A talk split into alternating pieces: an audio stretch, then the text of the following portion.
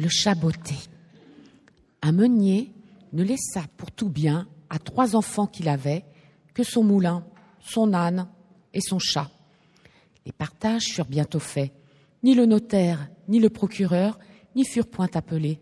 Ils auraient eu bientôt mangé tout le pauvre patrimoine. L'aîné eut le moulin, le second eut l'âne, et le plus jeune n'eut que le chat. Ce dernier ne pouvait se consoler d'avoir un si pauvre lot. Mes frères, disait-il, pourront gagner leur vie honnêtement en se mettant ensemble. Pour moi, lorsque j'aurai mangé mon chat et que je me serai fait un manchon de sa peau, il faudra que je meure de faim.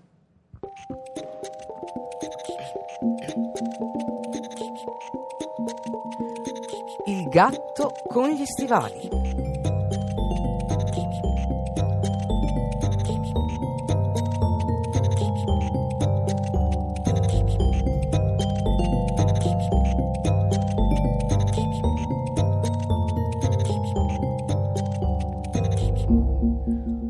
Mugnaio lasciò per eredità ai suoi tre figli solo il mulino, un asino e un gatto. Le parti furono presto fatte, non vi fu bisogno né d'avvocati né di notai. Costoro si sarebbero mangiati in un boccone il povero patrimonio. Il figlio maggiore ebbe il mulino, il secondo l'asino e il più giovane non ebbe che il gatto. Quest'ultimo non sapeva darsi pace per aver avuto una parte così misera. I miei fratelli, diceva, si potranno guadagnare onestamente la vita mettendosi in società, ma quanto a me, quando mi sarò mangiato il gatto e con la sua pelle mi sarò fatto un manicotto, dovrò rassegnarmi a morire di fame. Il gatto, che aveva sentito questo discorso, ma aveva fatto finta di non accorgersene, gli disse con aria seria e posata. Non state ad affliggervi, caro padrone. Non dovete far altro che trovarmi un sacco e farmi fare un paio di stivali per camminare in mezzo ai boschi e vedrete come la sorte non sia stata tanto cattiva con voi quanto credete.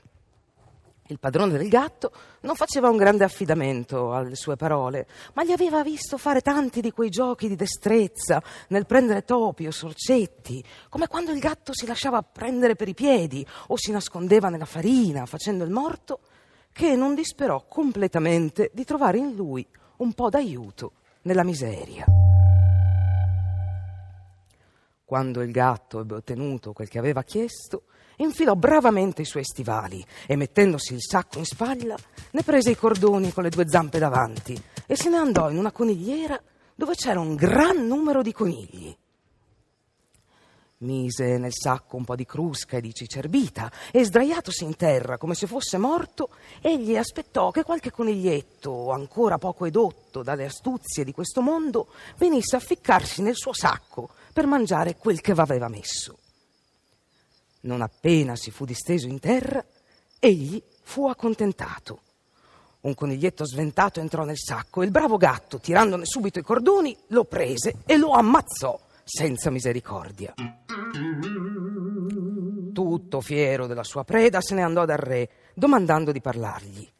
Lo fecero salire nelle stanze del re, dove egli entrò, fece una gran riverenza e disse al re: Ecco qui, maestà, un coniglio di conigliera che il signor marchese di Carabà, questo era il nome che gli era saltato il ticchio di dare al suo padrone, mi ha incaricato di presentarvi da parte sua. Oh, di al tuo padrone, rispose il re, che lo ringrazio e gradisco molto il suo regalo. Un'altra volta il gatto andò a nascondersi in un campo di grano, sempre col sacco aperto, e quando due pernici vi furono entrate, tirò i cordoni e le acchiappò tutte e due. Poi andò a offrirle al re, come aveva già fatto per il coniglio di conigliera.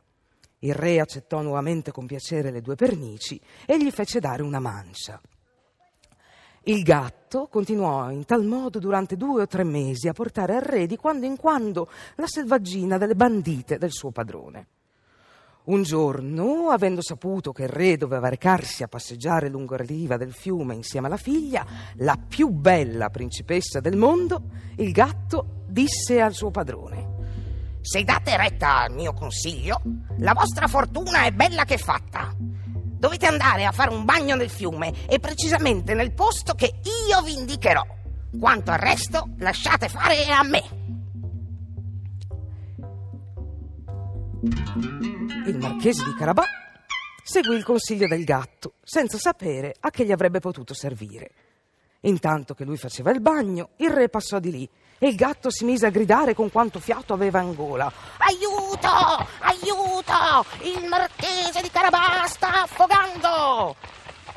A queste grida il re si affacciò allo sportello della carrozza e, riconosciuto il gatto che tante volte gli aveva portato la selvaggina, ordinò alle sue guardie che corressero subito in aiuto del marchese di Carabà. Ma mentre che tiravano su dall'acqua il povero marchese, il gatto si avvicinò alla berlina del re e gli disse che, intanto che il suo padrone faceva il bagno, alcuni ladri erano venuti a portargli via tutti i vestiti, sebbene lui avesse gridato al ladro con tutte le sue forze il furbacchione li aveva nascosti sotto una grossa pietra. Il re ordinò immediatamente agli ufficiali addetti al guardaroba reale di andare a prendere uno dei suoi abiti più sfarzosi per il marchese di Carabà.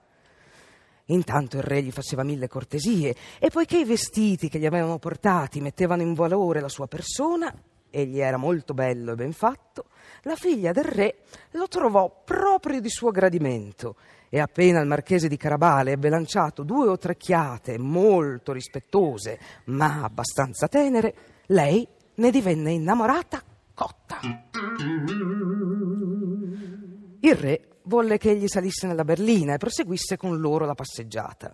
Il gatto, felice nel vedere che il suo piano cominciava a riuscire, corse avanti e avendo incontrato alcuni contadini che falciavano un prato, disse loro Brava gente che falciate! Se non dite al re che questo prato appartiene al signor marchese di Carabà, sarete tutti triturati a pezzettini, come carne da polpette.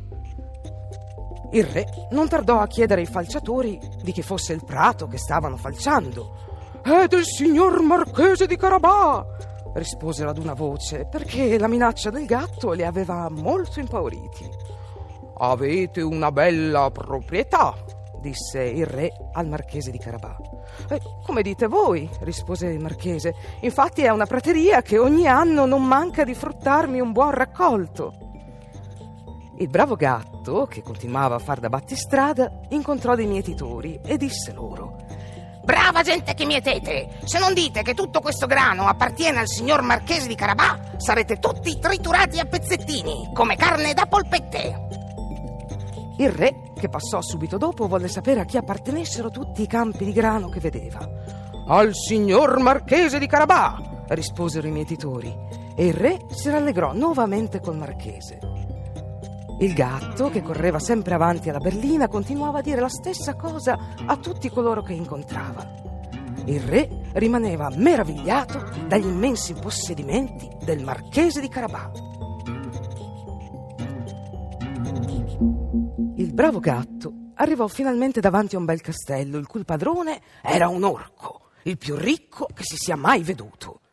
Infatti tutte le terre che il re aveva attraversate erano le dipendenze di quel castello. Il gatto cercò subito di sapere chi era quell'orco e che cosa faceva, e saputolo chiese di parlargli, dicendo che non aveva voluto passare così vicino al suo castello senza aver l'onore di venirlo ad ossequiare. L'orco lo ricevette con tutta la cortesia che può avere un orco e lo fece accomodare. Mi hanno assicurato, disse il gatto, che voi avete il dono di cambiarvi in ogni specie d'animale e potete, per esempio, trasformarvi in un leone o in un elefante.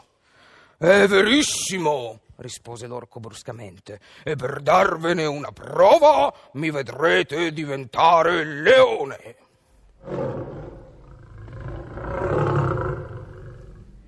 Il gatto fu così spaventato di vedersi un leone davanti agli occhi che raggiunse al più presto le grondaie, non senza fatica né pericolo per via degli stivali che per camminare sulle tegole non valevano proprio nulla.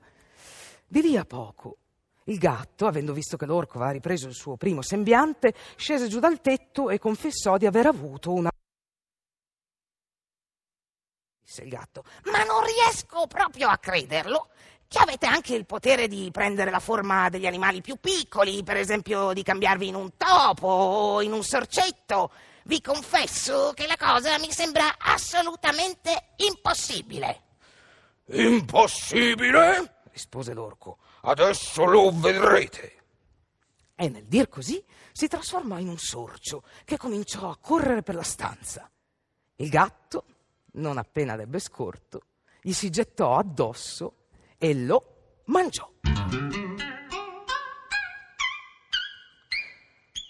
Intanto il re, che passando vide il bel castello dell'orco, volle entrare a visitarlo. Il gatto, udendo il rumore della berlina che passava sul ponte levatoio, corse incontro al re e gli disse La maestà vostra sia la benvenuta nel castello del signor Marchese di Carabà. Ma come, marchese? esclamò il re. Anche questo castello è roba vostra? Nulla è più bello di questo cortile e di tutti i fabbricati che lo circondano. Si può vederlo dentro, se v'aggrada? Il marchese dette la mano alla giovane principessa e seguendo il re, che era salito per primo, entrarono in un salone dove trovarono imbandita una splendida merenda che l'orco aveva fatto preparare per certi suoi amici. Essi dovevano venire a trovarlo proprio in quel giorno, ma sapendo che il re era nei paraggi, non avevano osato entrare. Il re, entusiasta delle belle doti del signor marchese di Carabà, così come sua figlia n'era pazza, e vedendo i grandi possedimenti di lui, gli disse, dopo aver bevuto quattro o cinque bicchieri, Signor Marchese, se volete diventare mio genero, dipende solo da voi. Il marchese, con mille riverenze, accettò l'onore che il re gli faceva e quel giorno stesso sposò la principessa. Il gatto divenne un gran signore e seguitò ad andare a caccia di topi solo per divertimento.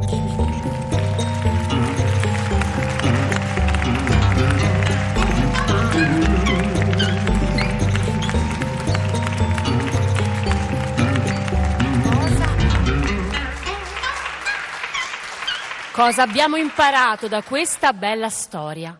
L'intelligenza, la furbizia, ma soprattutto la nostra capacità di usare queste doti si rivelano in certi casi molto più preziose di qualsiasi eredità. La fiaba ci invita a sfruttare le nostre doti per ottenere quello che desideriamo. Certamente è una gran comodità godere di una ricca eredità che da padre discende e a figlio viene ma ai giovani più giova esercitare l'industria e il saper fare che usar d'un bene avuto senza pene. La vera ricchezza è quella che si costruisce con le proprie forze, quella che risiede dentro di noi. La nostra vera ricchezza è nella nostra capacità di credere in noi stessi senza mollare mai.